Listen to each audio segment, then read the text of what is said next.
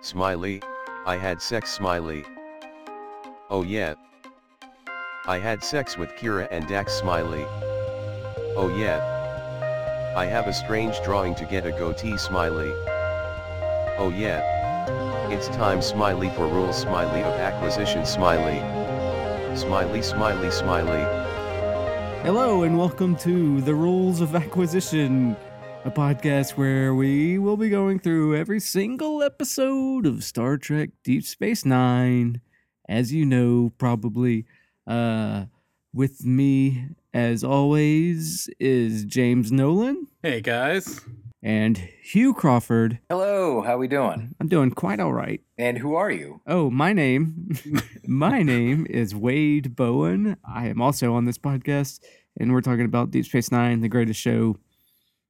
It's the greatest, isn't it? Your favorite episodes. Yeah, this uh, this week's episode is uh, episode 19 of season three. It's titled "Through the Looking Glass," and the IMDb description is as follows: Cisco is kidnapped to impersonate his deceased mirror universe self to gain Jennifer Cisco's loyalty in the Rebel Alliance. and um that's that's pretty much it this is uh, this is the second mirror universe episode that we've had on deep space nine Yeah. i'm going to tell you right off the bat i feel like this is the one this is the This is the one that sold it for you, right? Am I right?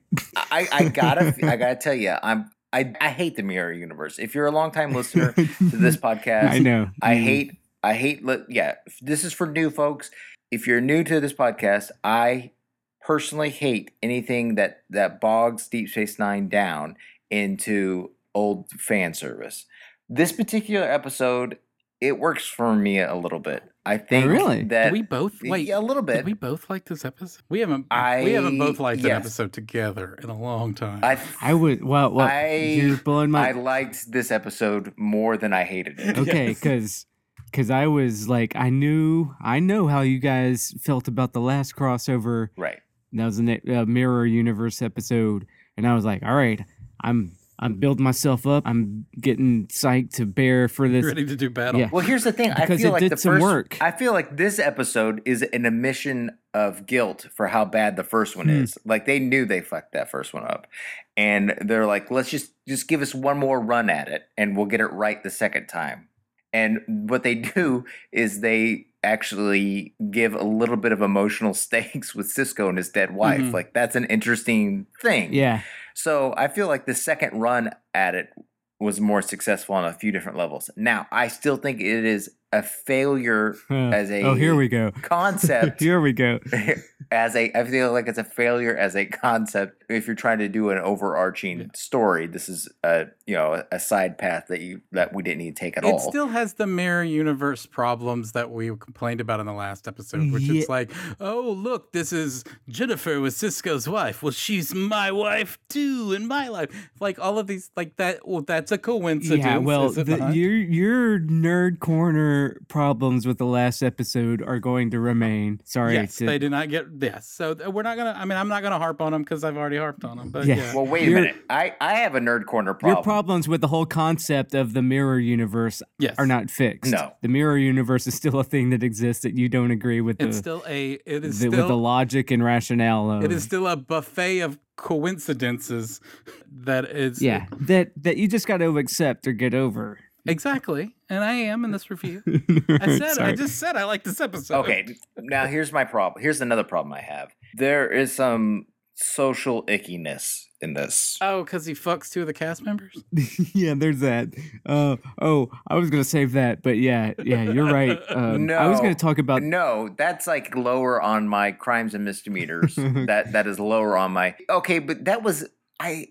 Okay, we'll get in. We'll unpack that in a second. yeah, we'll but get Right oh, off we'll the have a bat, lot when we get to that in the episode. There are Kira Nerys is bisexual in the mirror universe. Yeah, And the bisexuality is represented not as a totally normal, healthy thing, but as a characteristic of a dark personality. And it is an unfortunate thing for a TV show to promote Yeah. it, it- like bisexuality as a sign Of of, moral uh, decrepitude. right, right. Yeah, yeah, So that's a problem. yeah. I that, I have And the ownership of black bodies in this episode Yeah. is Yeah. That was, All but that the was in the last sl- episode Ooh. too. That was Uh, yes, yeah. Well, this episode is all about Cisco is a badass. That's what they're selling. Yeah. And that's what Mir- makes Kira it- Hold on, Nerys, hold on, hold on. Let's take. Kira Nerys in that first scene, Yeah. she's got some arm candy. Oh yeah. Oh, that's what I'm saying. But Kira, I thought Kira was well served in the original crossover mirror episode where she's dealing with herself. But in this, she's just a black hat and Yes. Yeah. there's nothing it's pretty. nuanced about her mirror universe character. at And let's all. say that. Let's admit it. Like Nana Visitor probably did a better job in the last episode than she does here. I mean, s- Uh, they, they, they, the, the, the character is written as uh, such a Nero esque character that it. I think she does a good job in that this final one. scene, I think that the final scene where she knows that he's not bluffing is her acting is tell doing a good job. I think. yeah, no, I, I would agree with that. I think she's fantastic Mm. in this. Like Oh. she's Wait. she's chewing scenery. Whoa, whoa. but like I think she's the writing is where she her character falls apart. I'm gonna the writing for this episode. I've got all kinds of like. Okay. let- I want to quarantine that later, but let's stay on the but Yes. let's stay on the bisexual stuff. Yeah, yeah, yeah. Her character is nuanced in the first mirror episode. In this one, she's just the black hat. I agree. I agree. but I think she's enjoying playing this character so much that it was um I enjoyed how much the actor was enjoying playing that character. I feel like the writers were just not doing what they did in the last time with it. Mhm. But There's some generic rebel dialogue in this, yeah. and platitudes and well, hold on, cliches. hold on. I want to like is that But that's that's real why- quick. I want to give a, re- a, qu- a rare compliment for myself, and then I'll let you have the floor. Okay. let him talk. Here, not for myself, but I'm going to dispense a compliment to somebody I don't usually compliment. Colm Meaney delivers some of the worst dialogue in the best possible way an Yes. actor can Yeah. in this episode. That blew me away at times. Like he is saying some Star Wars prequel level stuff. Mm-hmm. Mhm. But selling it on a level and uh, giving it like a, s- a subtle quality and like really humanizing it in a way that like where he says, I think he actually says the line, the Rebel Alliance needs you Yeah. to Cisco at the beginning.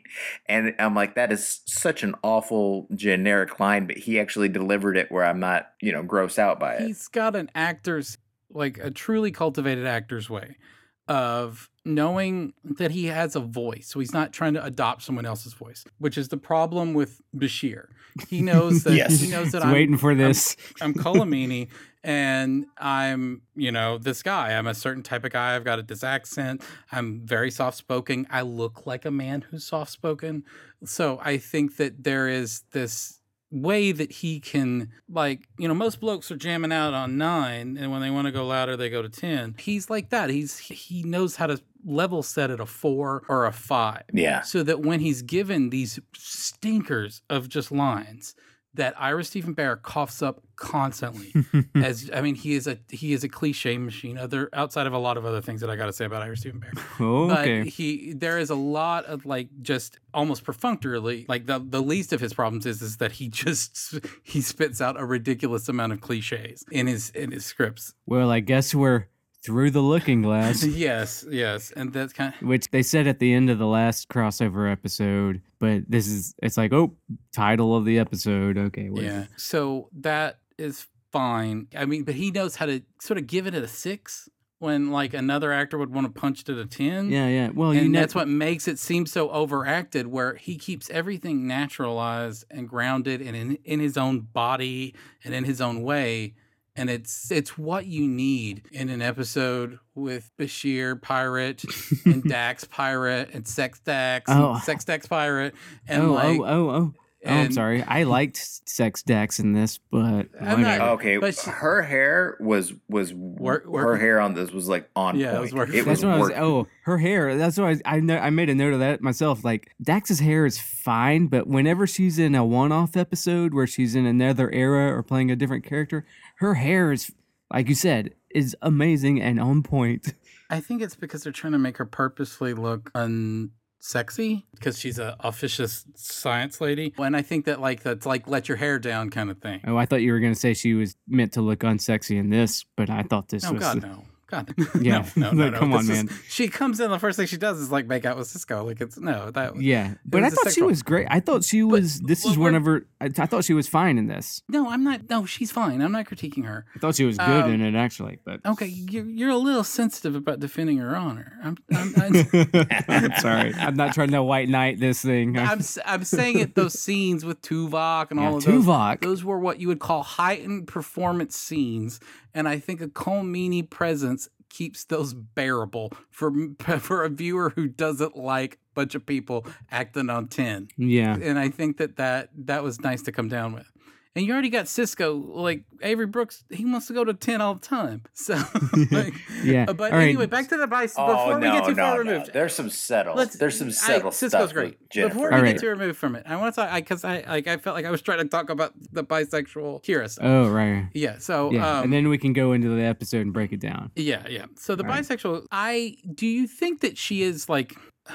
I mean, obviously, bisexual is as bisexual does. If you sleep with women, but like, I don't think that she, if she, if now she was I know using where you're, modern, get, you're getting into a sticky wicket about the nature of this character's sexuality. yeah, because I think Is that it she's because- just a. I think that they're writing her as a libertine. I don't think that Yeah. Right, and I think we've said this before. I think you've actually had that. We've exactly had this exact conversation previously. Yeah. That's not my point. My point that's a moot point. Whether how their intent is to make it look like something a nefarious person would do, Right. and that it not like a just normal where gayness is a part of the villain package. right. Well, right the, or the yes. queerness is a part of the villain like starter kit. and Yeah. and that's a that's a problem. well, I think I brought it up last episode when she's hitting on herself in the crossover season 2 episode or whatever.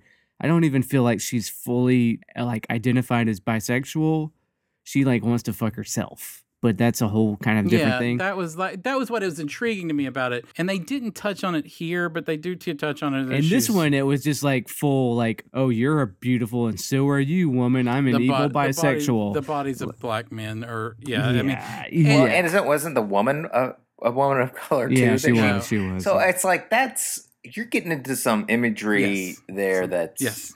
yeah. Some you're playing with, uh, dare I say, like Mandingo type imagery that's really problematic. well, yeah, And the one of the things that I uh, like, where what I liken it to is something recent. I'm watching the. I'm about to be done, but I'm watching Iron Fist, like the Netflix Marvel show. oh boy. And there's a scene in there where uh, By the time the, we're- the we oh release so this- charismatic. No, I'm just like the oh so charismatic Iron Fist is in a fight with a woman who's prob who's not his equal, but you know, like that is matched. She knows martial arts too. Yeah, And so he sort of gets the handle on her, and she's a bad guy, and he pushes her arm back and he pushes her over a table. And that was all fine until the camera shot it from across the table where he is standing while she's like dominated, bent over a table, and he's standing behind her. And I'm like, why would they use that shot? That is so signaling, even though that's not their intent. That is so signaling that I don't know why you would get into that sort of arena and I de- definitely think with with her sort of gayness, I think that they're playing with a negative imagery of it, whether I don't think they meant to or not. right. I think they probably saw it as like, hey, this is just we're having so much fun with these characters. She's a bad guy. She's so And she- unrepressed and And crazy. she's so yeah, because she's so up. I mean, I don't want to call her uptight, but she's an uptight character. That's you know. yeah, her regular just- universe character Yeah. Mm-hmm. is kind of yeah, her prime character, if we will, is uptight and kind of repressed, Yeah. and then this one is a libertine. Yeah, which is f- a fun thing. You know, when Dax works in the regular timeline, sh- she works because she's a libertine and fun, you know, kind of thing. hmm But I agree. this doesn't is not the same thing. No, no, and I so I, I generally, I mean, yeah, I just think the character was more poorly represented in this episode. Yeah, yeah, And yeah. I think that the problem, things that are problematic, become more clear because of shittiness. Yeah. Like- yeah, she's just a and black so- hat in this, and yeah, that's Yeah. it. And I thought Nana Visitor was clearly really enjoying playing the role, and it was fun for me, but I don't think it was as good as the last time because it was a little bit, you know, se- chew- She was yeah, it was a little bit scenery chewing. kind Yeah, of. tidbitty uh, tidbit as uh, she actually hated being in those pants oh, I bet. because they're actually because Was she wearing a cup in some of those low Yeah. shots? It looks like she, yeah. right. Oh, I Yeah, but you don't want But camel th- toads out. in They're there. rubber. They're rubber and unbreathable. But here's the thing: that it's stained when wet. Oh my god. my So she God. couldn't get. Yeah, I know. So she had to spend like every off time in the middle in the fan. Oh my god. It was yeah, like that's weird. bad. And like I get the feeling like like poor Nana is like, and I know that she has she suffers from claustrophobia. So I I do feel Yeah. bad for her. in yeah, a lot that, of that this couldn't have stuff. been easy to put on that costume. Nope.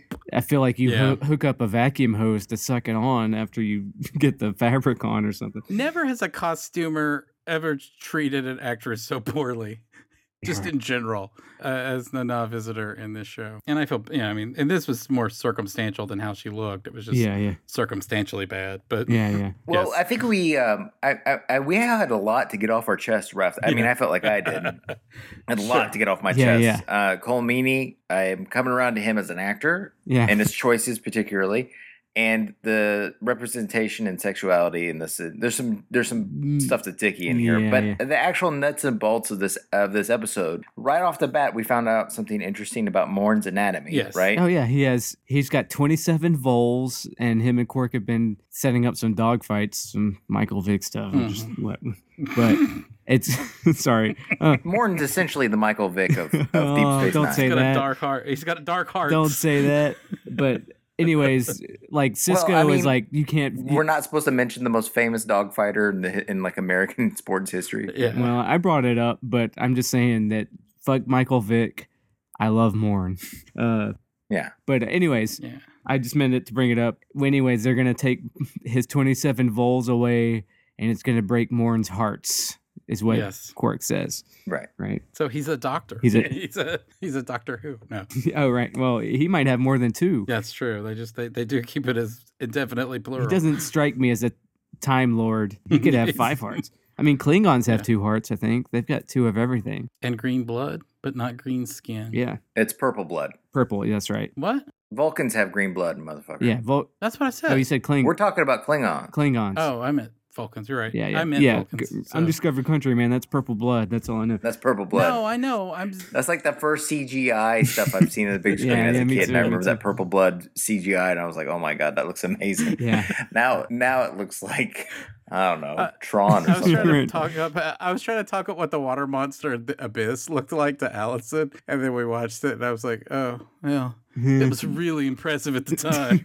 right. right. But It totally anyways, was. they don't waste any time on this episode. They jump straight after the 27 volts because break Morn's heart. Poor Morn. This is going to break his heart. Then uh, Colomini jumps into Ops in a weird costume, and Cisco's like, "Oh, are you going somewhere? Because you're out of your civ, you're in your civvies." And he's not in the blue kimono, but then the guy he pulls a Bajoran phaser, and then just He's not in a blue kimono. Yes.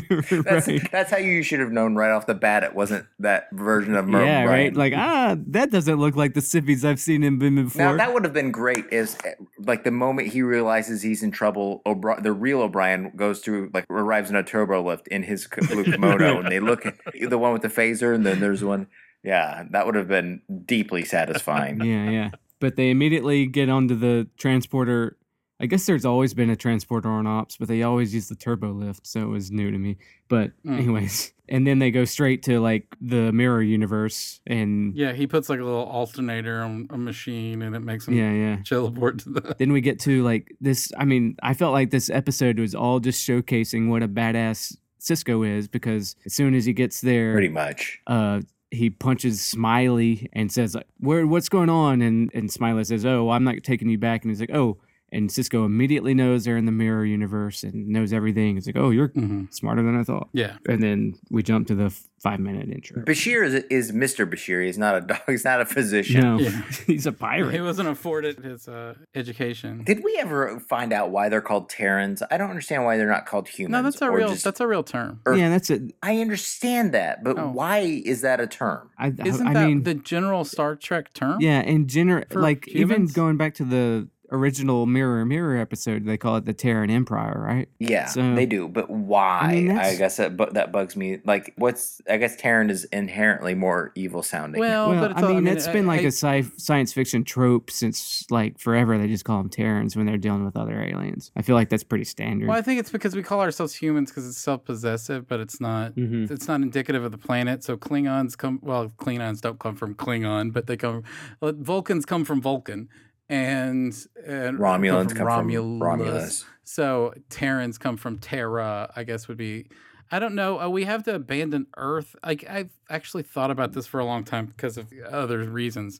Like, is Earth a a, a proper name or a casual name? Well, it's for where both, we live. depending on like if you're talking about dirt, it's common, but Earth is Yeah. Okay, so if you were going It's to a write a proper name. book in an alternative universe or on a different planet, that would you Would could you talk call it about Earth? the dirt as Earth, but the planet would have to be something else. Yeah, The- so, I mean, when there's it's the these, like- planet, it's the proper name. Yeah. yeah. So it's like it's really vague, Mhm. and so I, sci-fi writers get get out of it just by calling it Terra.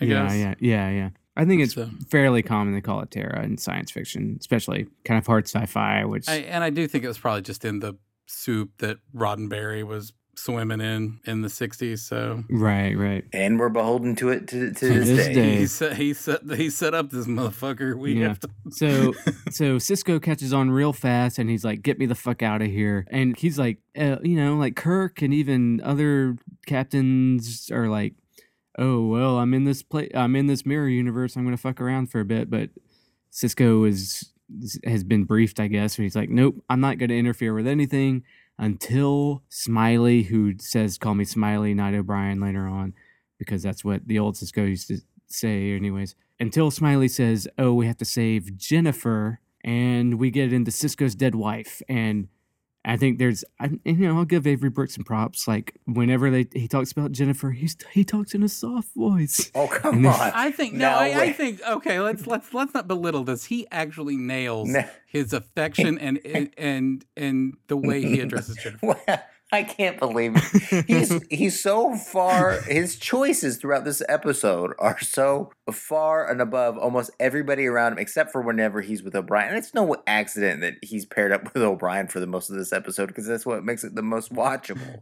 but like, I don't understand your your problems with Avery Oh. Brooks' performance in this Oh episode. no, no, no! Did you not hear when it's? Oh, I'm saying he was I, doing. that was a that was a loaded backhanded compliment. I didn't mean it for you. y'all. Are just primed to jump at me this time. I meant I meant it as a compliment this time. I mean, He talked softly. No, it was that he he he went intense with like like full um, like it was, and that was the only time. And I, I I'm we know gonna, every time he talks to Jennifer or about Jennifer, he switches octaves Mhm. into a higher octave in a softer voice. I'm not saying it's a bad thing. I think it's actually and it well almost played. gives you it almost gives you a feeling that there is a and i don't want to get too whatever but it almost gives you a, a feeling that when cisco the buoyant jubilant cisco is fake or a facade that he like does for the troops got to keep the troops in, you know and that there is this sort of just sort of placidly mournful man in the middle there oh, oh yeah. I thought like Uh, I thought this episode did a great job.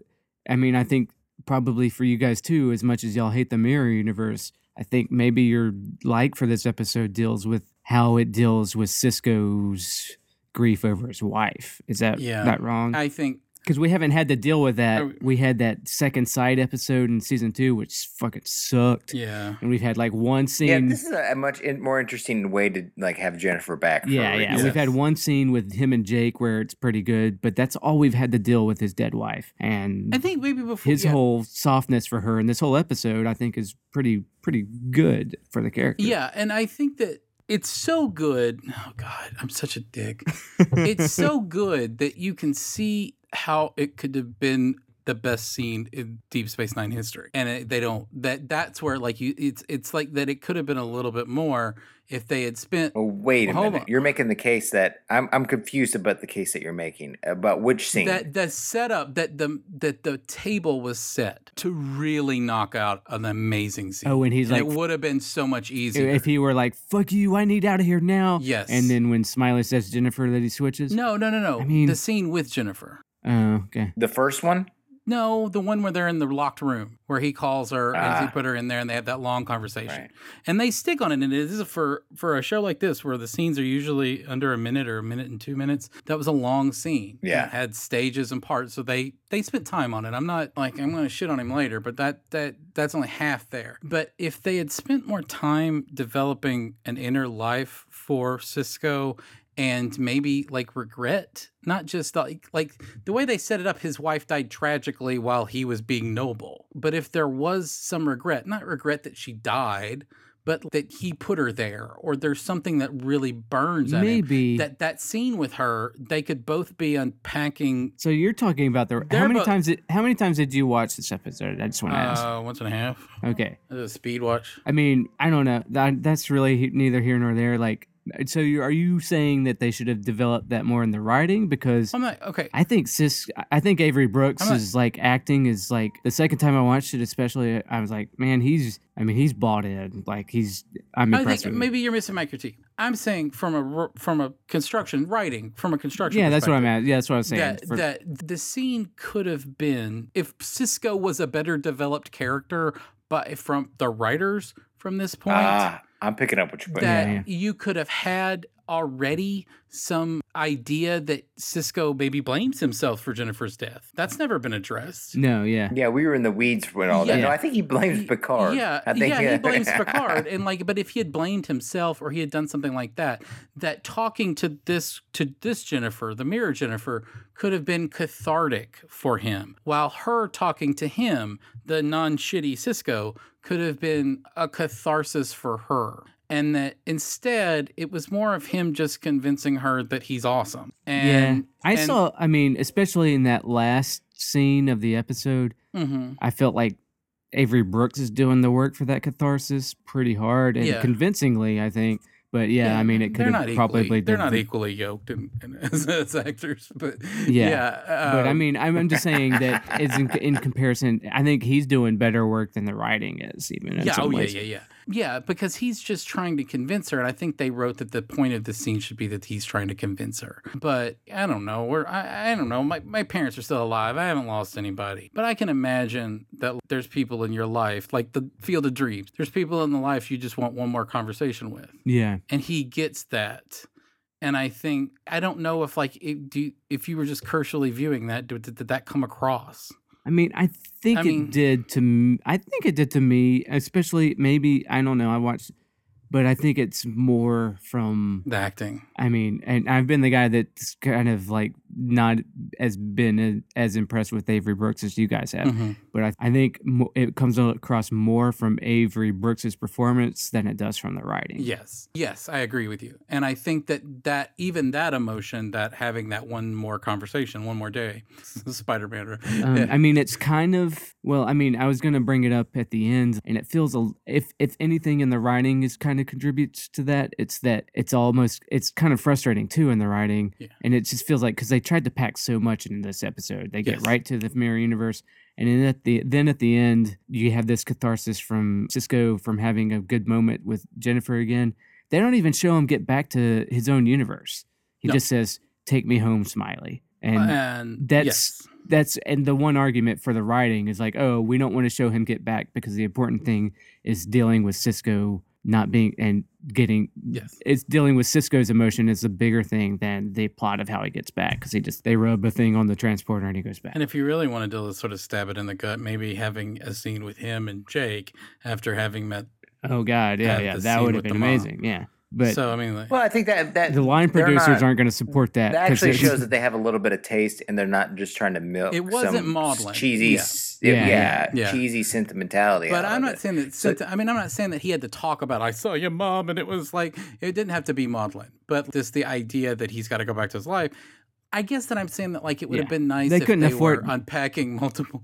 I don't want to compare. I, this is a dumb comparison. I'm just going to start that up. It is not fair, but it could have been a scene comparable to the scene in The Master between Philip Seymour Hoffman Oh, yeah. and and Deep uh, Space Nine, just like the Master, but that scene because it's we a- don't know what the fuck it's talking about.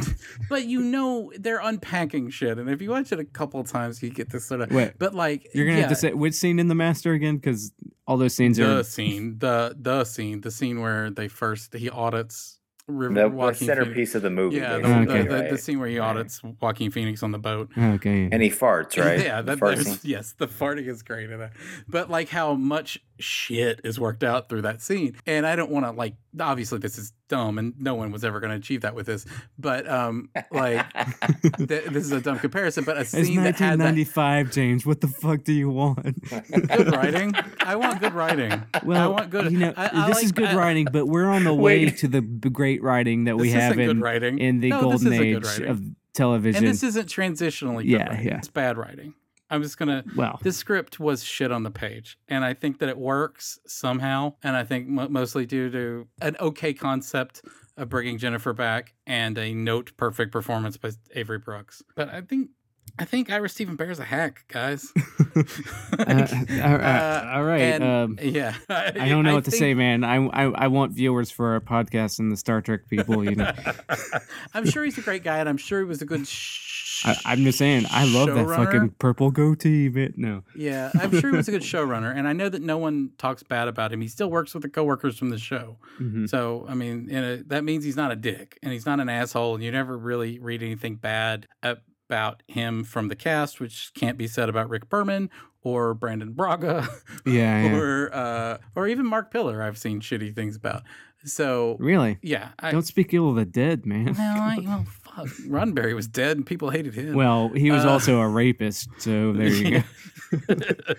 but uh, yeah, so Ira Stephen Bear is probably a great guy, but these every one of his characters sounds the same. Everything is just exposition. Nobody, there's a way to write exposition from a point of a character, and where they're conveying emotion, and uh, they sound different than other people. Yeah. and sometimes people talk and they say what they're you know like in a workplace people say what you need to know but they say it in their own voice and that's the way everyone Yeah. talks but not in an ira stephen bear script where everyone is sort of just like perfunctory like lines they're saying what they needs to be said and it, i almost feel like his scripts need to go through like a better riser like where it's not a problem where scenes are just dumb and they need to just chunk whole scenes out but just line by line I Like, don't know. you need- like you- if yeah, you, you need to rewrite this we're through the looking glass line you need to rewrite the how he tells him that they have to get to the transporter line because there is no o'brien in that line and there is no and it's got two cliches in a in one sentence like you're you know prob- like you're I mean, you're probably right actually there my um counter argument i don't know if it holds up or not would be that they crammed so much into this episode They and they did. probably They- they wrote it did. for so pretty fast too because they're dealing like what 20 s- What? You guys really felt like there was a lot crammed into I, this? I actually do, and I know that yeah. that's a, that's a critique of that's Ira Stephen Bear's critique of it. I, don't feel like there's. I feel like there's. They're this is rushing to a pretty get- straight arrow. they're rushing to get to every point in here like they could do more character stuff in each scene but they're like oh we have to get to point to point they go straight to the mirror universe they don't even show him getting back to the mirror universe they're just like one thing yeah it feels does feel to me like it they're cramming a does lot in. thankfully follow its strongest storyline, which is Cisco acclimating himself and navigating through the situation. Yeah, well, that would like because i mean it, it- this this is a big not just the emotional stuff of cisco but like he really enjoys adapting to this sort of pirate lifestyle he really does a good you know see like- for me if there were another scene that we're lacking in this episode, it feels like they don't show him get back, which is thematically fine because they're dealing with him and Jennifer, yeah and we know how he gets back. But like the thing that's missing for me is he switches from he's like Avery Brooks does a great job of being Cisco, Mhm. and he does a great job of being mirror Cisco, but I don't see where Cisco is playing mirror Cisco or learning how to do that. oh, like there's no learning curve for Cisco to navigate this world. Right. He just switches over. He's never met this guy. He doesn't know anything about Well, what he just Mirror Universe Cisco is like. yeah, that's that'd be really tough to cram into. I th- I could see that criticism. Well, well, the, my whole thing, like on the second watch, is like, oh well, they throw in a line where Smiley O'Brien is like, well, I hope I have told you enough, and I feel like maybe if there were an edit cut scene in here that I would add back in wi- if I had time would be would be Smiley trying to quiz Cisco about how to play Mirror Cisco. yeah a scene like, oh no, that's not how he would act. No, he wouldn't do it that way. He'd say everything in a deep line and like this, and he'd punch that guy. And because you get hints of that every now and then with like like sidling over to the camera and saying, "Oh, he would punch him right now." Hit him. That's what the captain would do.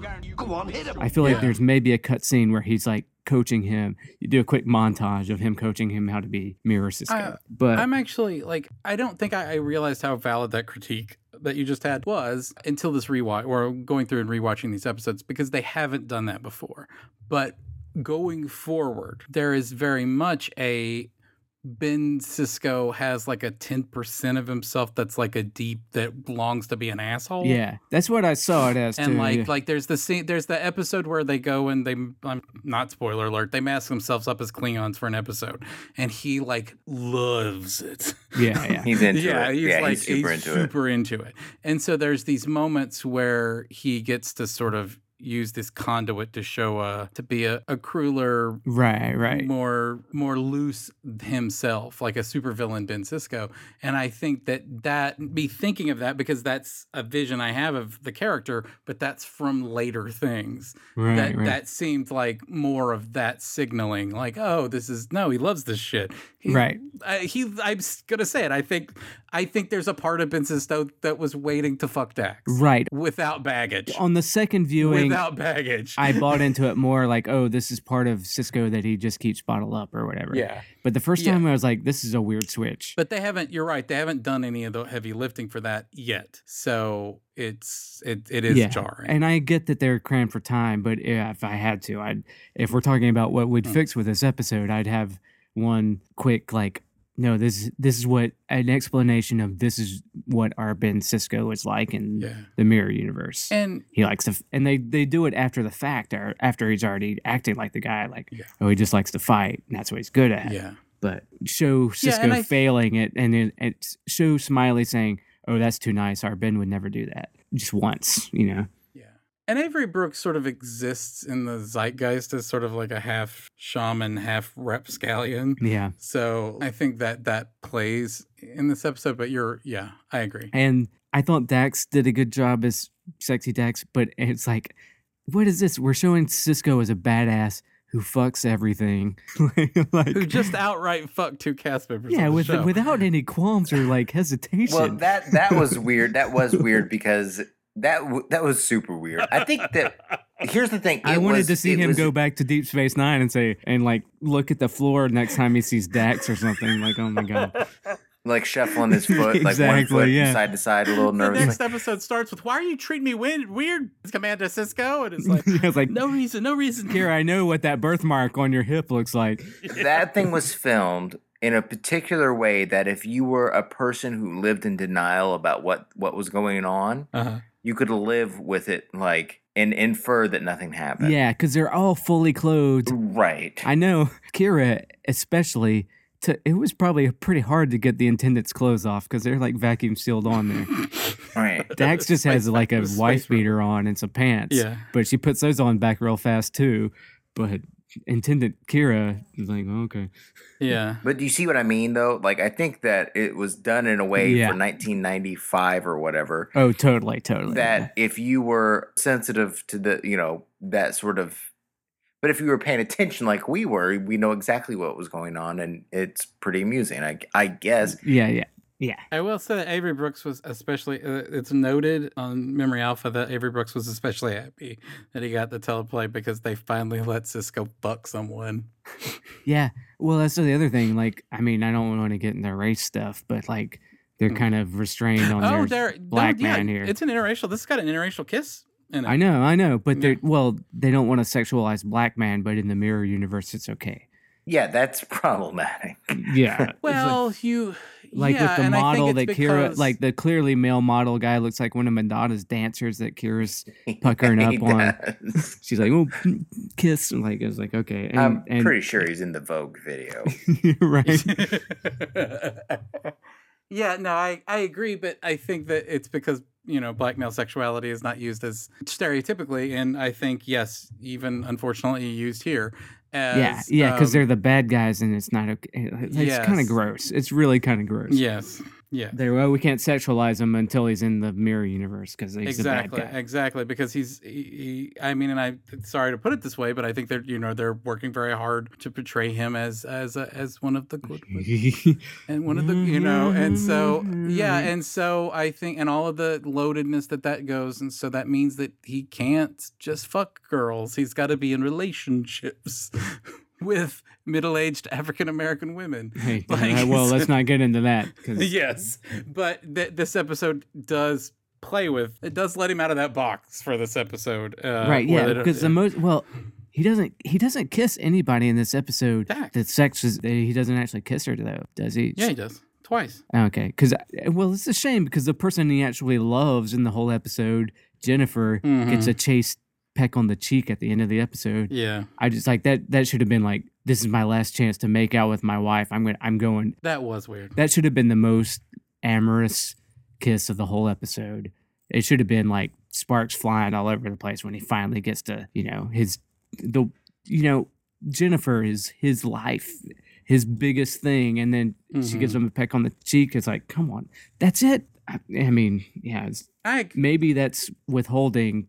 Like, oh, we want more for Cisco, but it was just disappointing for me. and they'd already both had had it's a weird thing you're saying that they should have like kissed or embraced and like a like an intense kiss or something at the end I think so. and it's it's mean- interesting because they are strangers but they've also both Yeah, that's how it ends. I mean, she knows that that's not her real husband. She knows it's not her real husband, but he knows that's he's been heartbroken. I mean, his, It's a the death of sticky his wicket. wife is his core of his I person. understand, but that's not his wife, and that's like the lesson learned is that we aren't really the two people from each other's universes, Yeah. and that while it yeah And that's kind of the heartbreaking thing when he's like, "Take me away, Smiley. Take me home." I think you got the right. I think you're right logically, but I think that you could have probably gotten some more, um, like some more pathos out of having yeah. them. If you are, if you are go- just going to do the peck on the cheek, have it break his heart more. yeah, I mean, you see, you see a little bit of that Yeah. from Avery Brooks is just acting in this, which is pretty Yeah, good. you're right. But you should see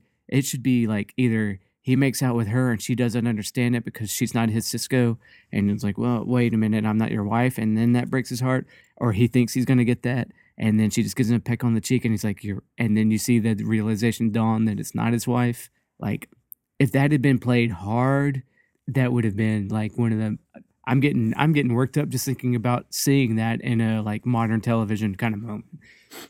I agree. I, I think did they accidentally make an emotionally interesting episode and it's like they didn't know it? okay, that might be the case. They I fully believe that that they thought this was an interesting concept because of, like what would happen, Yeah, But what their question is like, hey, I wonder what would happen if Cisco got to see a different version of his wife.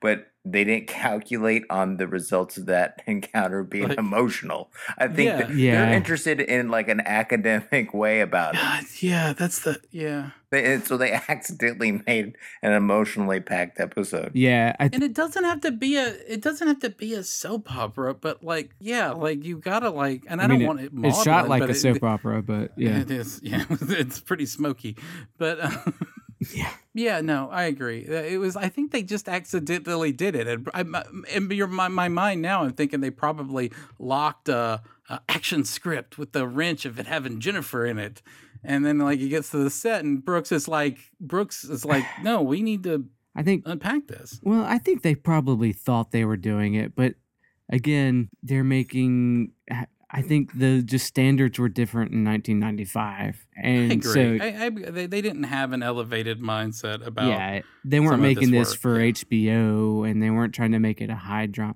I mean, it's Mm-hmm. they're trying to be dramatic about it. They're not fucking around. They're not just phoning it in, but they Mhm. they knew what they they were making this certain kind of show. But here's what I'll say: by epi- by season seven, this episode would be about that. oh yeah. I mean, Yeah, they well, they write season six and seven is are written in emotional languages. right. Well, that's when they figure out that that's when Yes. the, yes. the, everything takes off. Mm-hmm. Yeah, and you know, Mhm. and but you know, s- television is also changing at that point. Like by 97, 98, The Sopranos is starting to come around, right? Yeah. did that come out? 99 to yeah, but you know, the Well, the yeah, industry somewhere around is there. there was Oz and there was interesting shows. yeah, the industry is changing, and it's kind of I don't I I give them props for what they're doing here. Yeah.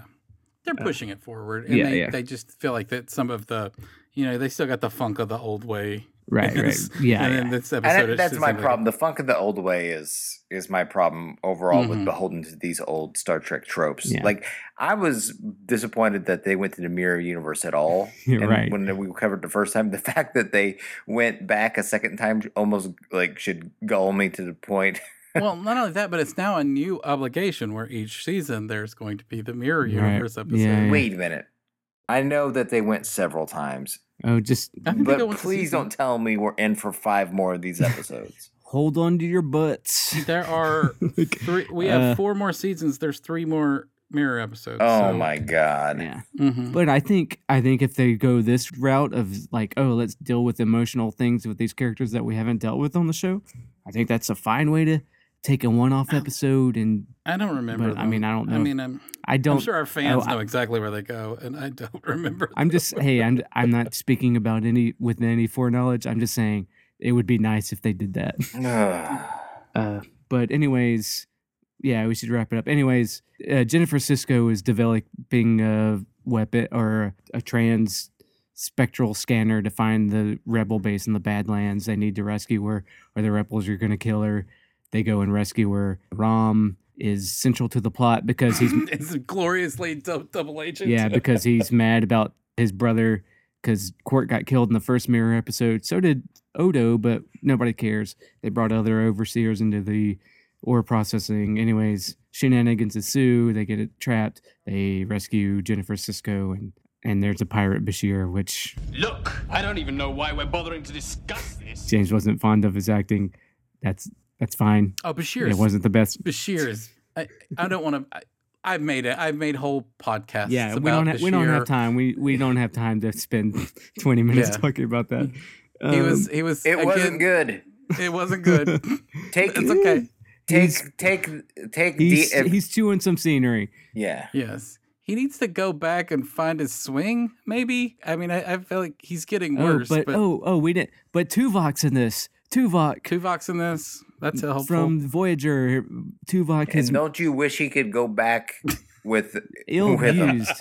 yeah, I mean, it would be loved. It's like I Tuvok's fine, but he's just like, yes, You realize it is highly unlikely. I'm a Klingon, and Vulcan? Vulcan. I mean, I'm a, I'm Vulcan. I'm a Vulcan. You guys are fucking And up was it- our Sorry, our, our, The our Klingon Star Vulcan. Trek cred tonight, guys. I'm gonna cut that out. I'm cutting that out.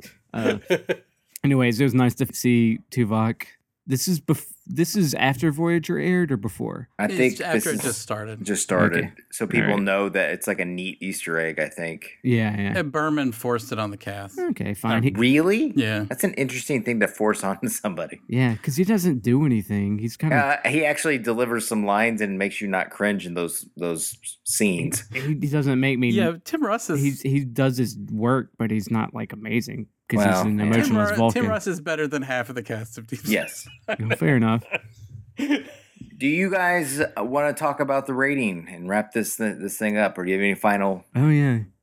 Uh, Um, You want? so we generally like this episode, though. Huh? yeah.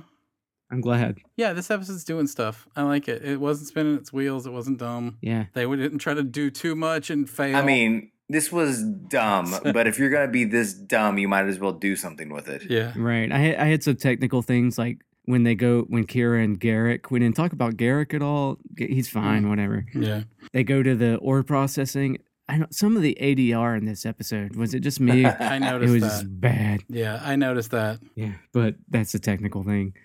I could just say the ADR was not always great, and you watch the episode, you know what I'm talking about. The whole episode kind of looked like a mess because it was red gelled and smoky, and it Yeah, was yeah. kind of like ugh.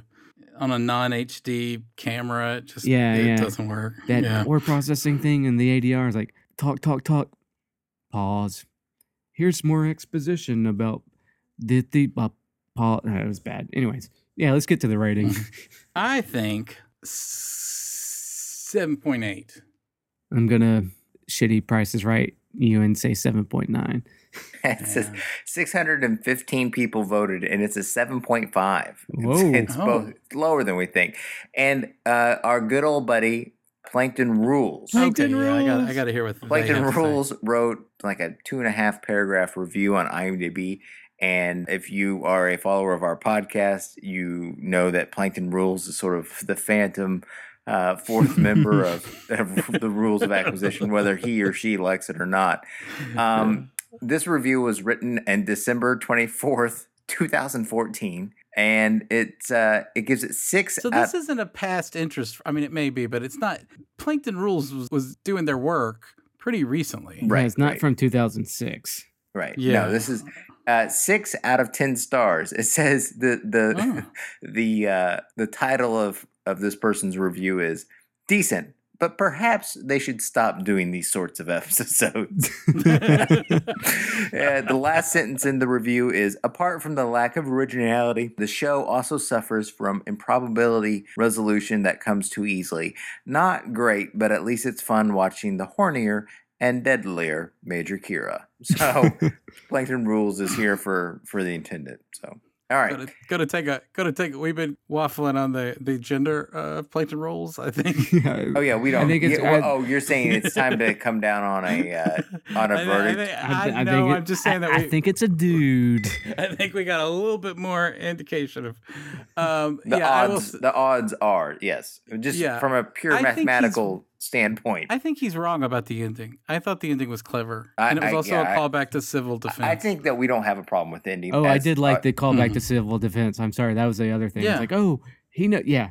Oh my God, there you things that talk about like art, uh, you know, modern television. go. He learned something in an episode before.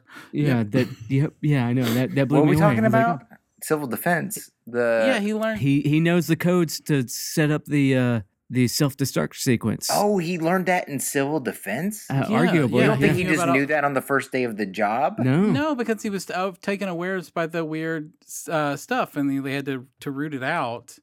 He had to learn about it in a way oh Yeah, Yeah, That's why and it's how like to take me. Oh, manipulate it. take us back to ore processing. I know a thing. that that's what. oh that's right Yep. Mm-hmm.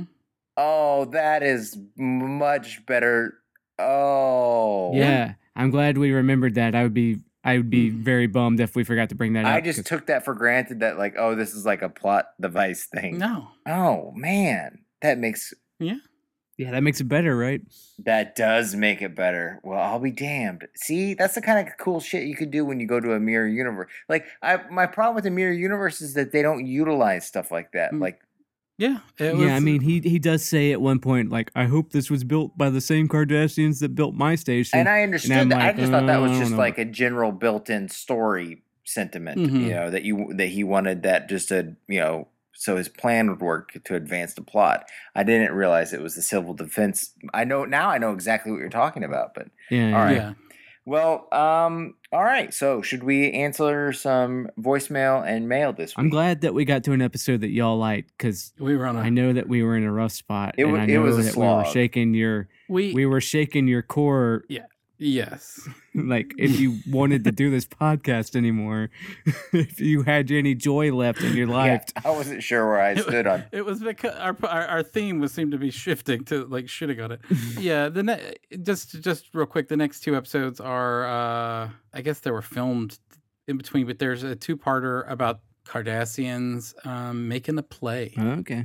All right. Uh, The making a probable big, cause and the dice cast. Yeah, Okay. making a very big play. So it's a big two parter. Garrick heavy episodes. Yeah, it's I think is this the one with the very famous scene between Odo and Carrick?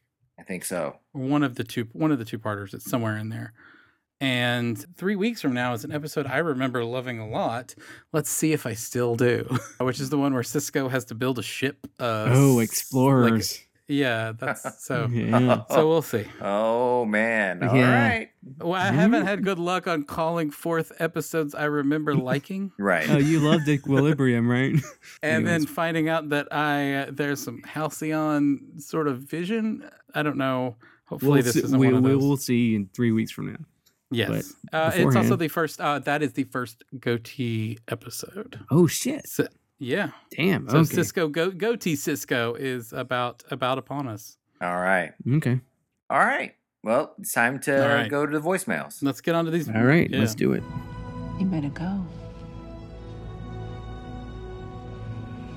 Take me home, Smiley.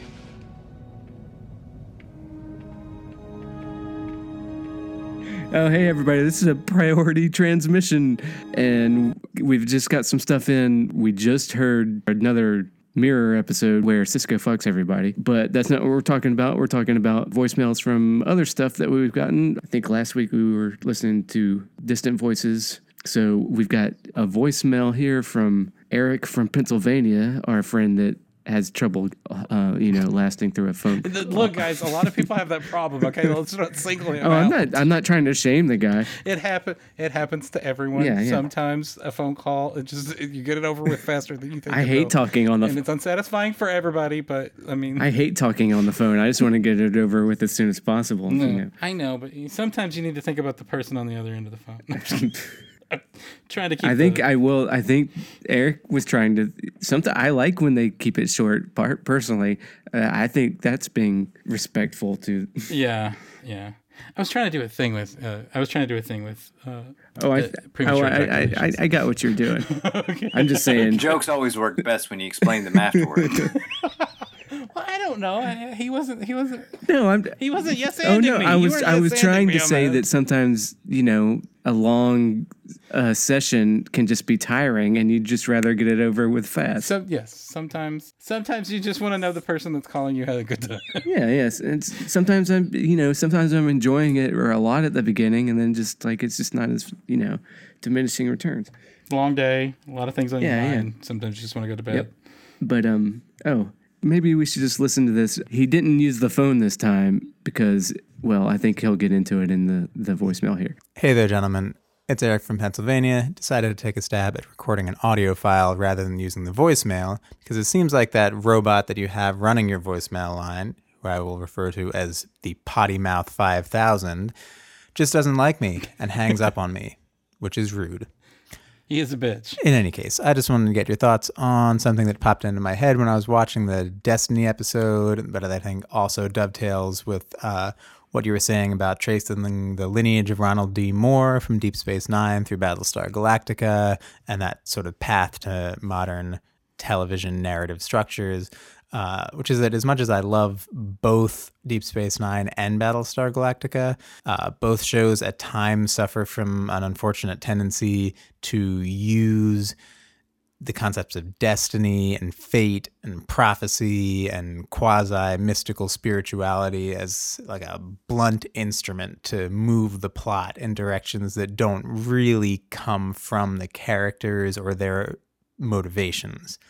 Uh, which always seemed like a sort of heavy handed way for a writer to say, hey, I want to get over there, but it doesn't make sense for this character to go over there. So they were destined to go over there. Oh no, destiny. So, because Ronald D. Moore was the most prominent sort of common thread between those two shows, I always just blamed him and said, you know what, maybe this Ronald D. Moore fellow has this raging but clumsy boner for prophecy, and that's just how he writes, and that's just his flaw as a writer. So maybe that's more of a thread to follow over the next few seasons as Ronald D. Moore becomes more of the central showrunner and as the show itself takes b- more frequent forays into that clumsy prophecy boner territory. Uh, but in the meantime, I'm just wondering if that's something that any of you guys noticed. Uh, if you think I'm blaming Moore unfairly, or if you think that is his influence on both of those shows. In the meantime, I look forward to hearing you guys' thoughts on the next few episodes. I can't wait to hear what you have to say about Distant Voices, this Alexander Siddig heavy episode. Personally, I think it's fascinating that the this particular combination of writing and acting and directing can give us an episode where by the end of it Bashir is charming and adorable and in the middle of it Rene Auberginois somehow manages to be borderline unwatchable which I think this is the only episode that I would say that happens in uh, I just think ugh, it's a weird one uh, but I can't wait to hear you guys tear it apart or love it who knows uh, anyway, move along home. May the prophets guide you. All that good stuff. You guys have a good one. Okay, I think I think we all know by now, don't we? Yeah, well, okay. So Eric is talking about Destiny as a plot device, basically, and that's Oh, what yeah. irritates him about the show. But And it- before we get to that, I just want to say the robot voice has a name. It's Richard Picardo. I think we've set that up. I think we established. Right. As long as he accepts that name, we don't know if we're up for right, his right. legs. Uh, yeah. So, like I was saying, I think that maybe what he's pointing out is a pretty common trope in fantasy and sci-fi of of destiny being a, a driving factor in plot. yeah. It's always I don't like it. I don't like it either. I, and I don't think even, you know Eric obviously doesn't like it. I think that an interesting case where it might work is Game of Thrones because there's prophecy that has to be fulfilled, right? Yeah. Eh, Does it? And Yeah, but I also feel that I almost feel like that very the people that are following their prophecies though are the dumbasses. Like uh the fuck. Yeah, What's his name? Ri- Ba- George- Ba- Ba- uh, Stannis. Stannis. Right. Well, Yeah. well, for Like- fantasy, what makes Game of Thrones good is that those prophecies exist, but it kind of flips the genre expectations from Tolkien. You know, uh, usually it's the, it's the Joseph Campbell one, the, Hero of the yeah, film. chosen one to save us and it, by destiny, and that's what it is. You know, and that's that's kind of tiresome. And Game of Thrones, I think, kind of turns that on its head while still having it, or it tries to. Yeah, and I I like there's a thing, there's a brief moment in Battlestar Galactica where they they set up that that it's going to be a prophecy based plot. Mm. At the Right. end of the first season, we're going to Earth, and then they have a scene where someone goes Earth, and then he goes, "Yeah, it's bullshit." like, and I, I like that about it. And then by the end of it, they're hearing uh, all along the watchtower in their heads, and it's kind of like this is a little silly. Mm, Right. And it's more of a hard cliche for fantasy than it is sci fi, but just I think with those genre conventions kind of get, especially later since there's less distinction between hard and soft sci fi nowadays than there was like in the 80s, I feel like. Yeah, and I mean, I think that also I, I just tend to gravitate more to stories where religion is a conceit of the people of the book, not a conceit of the book. You know that like you, ca- I, I like religion in books, but I like it to be like the thing that the people believe in, not a thing that Not, exists. not like you don't like D and D gods coming in and and sure. I really don't like the. I, idea. hey, I don't I'm know. not. I don't mean. Hey, I, I won't take it as a I criticism. I, am know. I'm familiar enough. I hate almost all. I al- hate almost all divine interventions, and this story does it better than most because you actually have a plausible explanation for them. Ye- Uh, I will say that I like. Uh, Do we blame it all on Damon, I like I like Damon Lindelof's leftover so much. Oh, yeah. That if it ends with a religious thing, it wouldn't bother me. I've given up. I've given myself to that. But it bothers me in Lost that there's so much goofy religion shit. Yeah. So I mean, you have to like. I mean, it's, you know, it, a good story is a good story. Any, you can make anything a good story. Is it more out of place in a science fiction show like Star Trek or Battlestar Galactica? Well, Battlestar's kind of, I think, it, well, but is it more out of place in that than, say, Game of Thrones or something else? Well, I don't believe that there actually are gods in Game of Thrones, so it doesn't bother me. Mm. I think the religion at this point stays the conceit of the people as opposed to a conceit of the No, story. but there is supernatural magic and Yeah, shit. but that could be. I mean, that you're right. There's supernatural magic, but it doesn't necessarily mean that it's gives a fuck. Yeah, we it's don't we not don't know just we, we, we won't know until the story's over whether or not how important the, gods are into Is the, the, is story. the magic just a different level of physical is it? world? Yeah, yeah. yeah. Are dragons just uh, animals? You know, It's just an and- accepted part of the thing. But yeah, I, yeah. I get what Eric is saying, and, I- And- you- I don't know how much Ronald D. Moore's exactly to blame for for a lot of that in the two shows. well, But it isn't interesting to look out I'd, for. I'd say it's all He was in total control of. He was in total control Oh. Battlestar, of it's all his Battlestar. fault. I mean, Yeah. or if even if it's not his fault, it's all the blame all falls on him. He's the showrunner, you know. I, everybody I know loves Battlestar Galactica. I don't know anybody that watched Caprica. yeah, me neither, Le- listeners. Like, okay, But uh, I don't know. Yeah, someone would call it and tell us if Caprica was good. right, you know, but sometimes the zeitgeist is just realize that they've had enough. yeah, That was exactly. I think everybody. Yes. I mean, if you look at the Friends phenomenon and The then Joey like show. Joey afterwards, I think Caprica was everybody's just like, nah, we're good. It played out. Yeah. we're, we're fine. I don't hear a lot of people saying how bad Caprica was. They're just like, oh yeah, I, I just didn't watch it. I had Yeah, enough. but it, it wasn't like Firefly where I went. I, ever, I talk about Firefly all the time, but I don't love it as much as I act like I do. But uh, I I- like it's not like Firefly where everybody was like, "No, we want a lot more," and never got it. This is like, this was fun. We're we're we're good, you know. And we good, we good. and I have a feeling that that will be exactly like the Mm. inevitable Game of Thrones spinoff will inevitably suffer from that. I don't know. We'll see. Yeah. And if it sucks, if it does, if it does suck, it'll have Ki- Taylor Kitsch in it. I bet you. Yeah, well, it won't be D and D doing it. They're probably so sick of doing this show by No, then. no, yeah. They All right. What do you got for us next? Oh, and then he also talked about distant voices. I feel like there's something oh else yeah, we missed. yes. Well, I don't want to go over that because we—that's a whole can of worms that we dedicate a whole. Yeah. Well, I just Eric, think it- we'll get there. I think slow it's your roll. Don't be in such a rush. funny how much our listeners look forward to us enjoying things that I end up liking, but y'all end up. Spoilers for that episode. Well, they've already listened to it. oh, that's right. yeah, That's, I'm gonna just say that I'm gonna make a personal effort, and I think I have in the episodes we already have in the can. I'm gonna make a personal effort to back off Bashir. I'm not changing my opinion. I just I'll talk about other things for a little while until it gets uh Right. until the fourth season. And you uh, don't. I ain't gonna make any promises. So, if I break that promise, it's because because I already did it. it's because I've already said it. But I, I, I get in listening to the podcast as they air. It was a lot of shitting. Yeah, I- we shit on Bashir a lot in 2017. you certainly did. I'm going to read this thing from Franklin and Jax, and then we can. Oh yeah, that guy. Yeah, this guy. All right. Distant Voices. I was thinking of doing a rewatch, but let's just be honest. This episode just sucks. It's long, it's boring, it doesn't move anything along home, but it may help explain Julian Bashir slash Alexander Siddiq. Maybe. Charisma was mentioned a lot in the discussion of the episode. I've used it before in previous emails, but what is it? I may be a charismatic guy, but I'm not an actor. Alexander Siddiq may be an actor with no charisma. As mentioned, William Shatner is charismatic without any realism. David Spader is charismatic as hell and does some acting as hell. Oh, I'd agree with that. David Spader would be great in Star Trek. I would love it. when I say I'm charismatic, I mean I can be charming, likable, charming, common, likable in the sentence.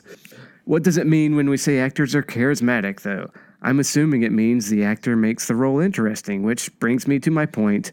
Distant Voices, I think, proves the writers are terrible at making the character of Julian Bashir interesting. Alexander Siddiq doesn't have the ability to add to what's not there to make the character interesting. That's what Avery Brooks does well. His acting isn't much better at times, but he's watchable. I'd like to hear what you guys think on acting versus charisma versus interesting writing and how DS9 is balancing these or not. So, are you guys ready to give our holistic thesis on what is good acting or not? well, the, uh, here's the thing. I think that my my chief complaint with the, the show thus far is that the writers don't know how to play to everybody's strengths, and I think I've said that, and I'll continue to say that until it gets better. Yeah. I think that actually Sadiq is he does a few things really well. Like whenever he's nice and affable, th- he has got a quality to him. He's pretty good at being caring, although sometimes a little bit like you know past tense he was a little bit too caring and it it like it looked like it hurt his brain to deliver his lines. No, here's the thing. All right, god damn it, I mentioned past tense Where'd he be done? my my thing is is I think that I don't hold the actors as responsible. Like the writers have to play the hand they're dealt. These are the actors that you have to play with. You need to write to their strengths and not their weaknesses. Dance with the one that brought you, huh? yeah, that's that's how I feel. I think they're trying. They're. I mean, that's a writer's room's job. So I mean, like, that's just their I think they're job. struggling and they're trying to and they want to. And when you read interviews with all the people involved, they say, "Oh, once we figured out how to write to the actor, it got a lot better." yeah. yes. We might or some of us might disagree on when it got better compared to when the writers think that it got better. Probably. I mean, I, I Cuz they all love past tense, the writers. General, I, in general, like I think that you can tell, and I think this is a problem with. I mean, it's the same. We we're, these are names are great. These names are famous. These are the best writers for the show historically. You know, these writers stay with, and they they're the ones that build the rest of the show. But it is a little like it's the same names or a no name that comes up every week. And they got some real blind spots and limitations. And a lot of that is that they just not, I mean, I think that Ira Stephen Bear has a lot of bad ideas, And I think the other writers have a lot of like really bored down ideas. Like I think that Ronald D. Nor- Moore knows how to shape a story, but I think that he doesn't, he can't do everything. And so I think they just generally need some, and I mean this in every definition of the word, they need more diversity in the writer's room. They need just more voices, period. And yes, if those voices weren't all 20 something year old white men or 30 something year old white men, that'd be better. But they just need more voices. And so when it comes to episodes that they clearly don't give a fuck about, they don't write well and uh, and, and I think that if they're the episodes that they do care about, sometimes then they care too much about them and kind of overwrite them, like uh, past tense, or or just don't care. So I, yeah, I mean, I think yeah, the writing is the problem. I mean, I I- I generally I tend to kind of be a script absolutist. I think if a TV show's not working, it's always the writing's fault. Yep. Yeah. I mean, everybody can do acting better. You know, you can cast people better or not. But once the decisions are made, a good writer can probably make a good role out of anybody Yeah. if you just know how to write to them and know what. You're right. I mean, I think it's possible. A bad director can ruin a good script, But, but even but on a but television, I don't think that's what happens here. Yeah, but, Yeah, that's not that's not even really germane to the discussion of Deep Space Nine. I don't think. Yeah. because we have boring directors, but it's the same baseline of boring TV directors that they're not fucking it up the script. Yeah, yeah, yeah. They're not bringing anything new, but they're not. Yeah, nobody's doing natural born killers to Star Trek here. yeah, oh God, I hate that movie. that movie's uh, gotten a second look by a lot of people. I know that. Too bad they're all wrong. I'm generally not a. Uh, a Yeah, fan. I'm not. I'm not. I'm not, Oliver Stone, I'm not yeah. down with it. Yeah, I don't think we're a pro Oliver Stone podcast. We're not. We're really not. I mean, I I'm trying to think of movies I like of Oliver's because I hate JFK more. Yeah. I do love that he co-wrote Conan the Barbarian, so I He can't. did. He did. He had a minimal amount, but he did. He did write it. Um, he also wrote. I mean, I like Midnight Express, which he wrote too. I I think mean, that's he, really. he's good. done.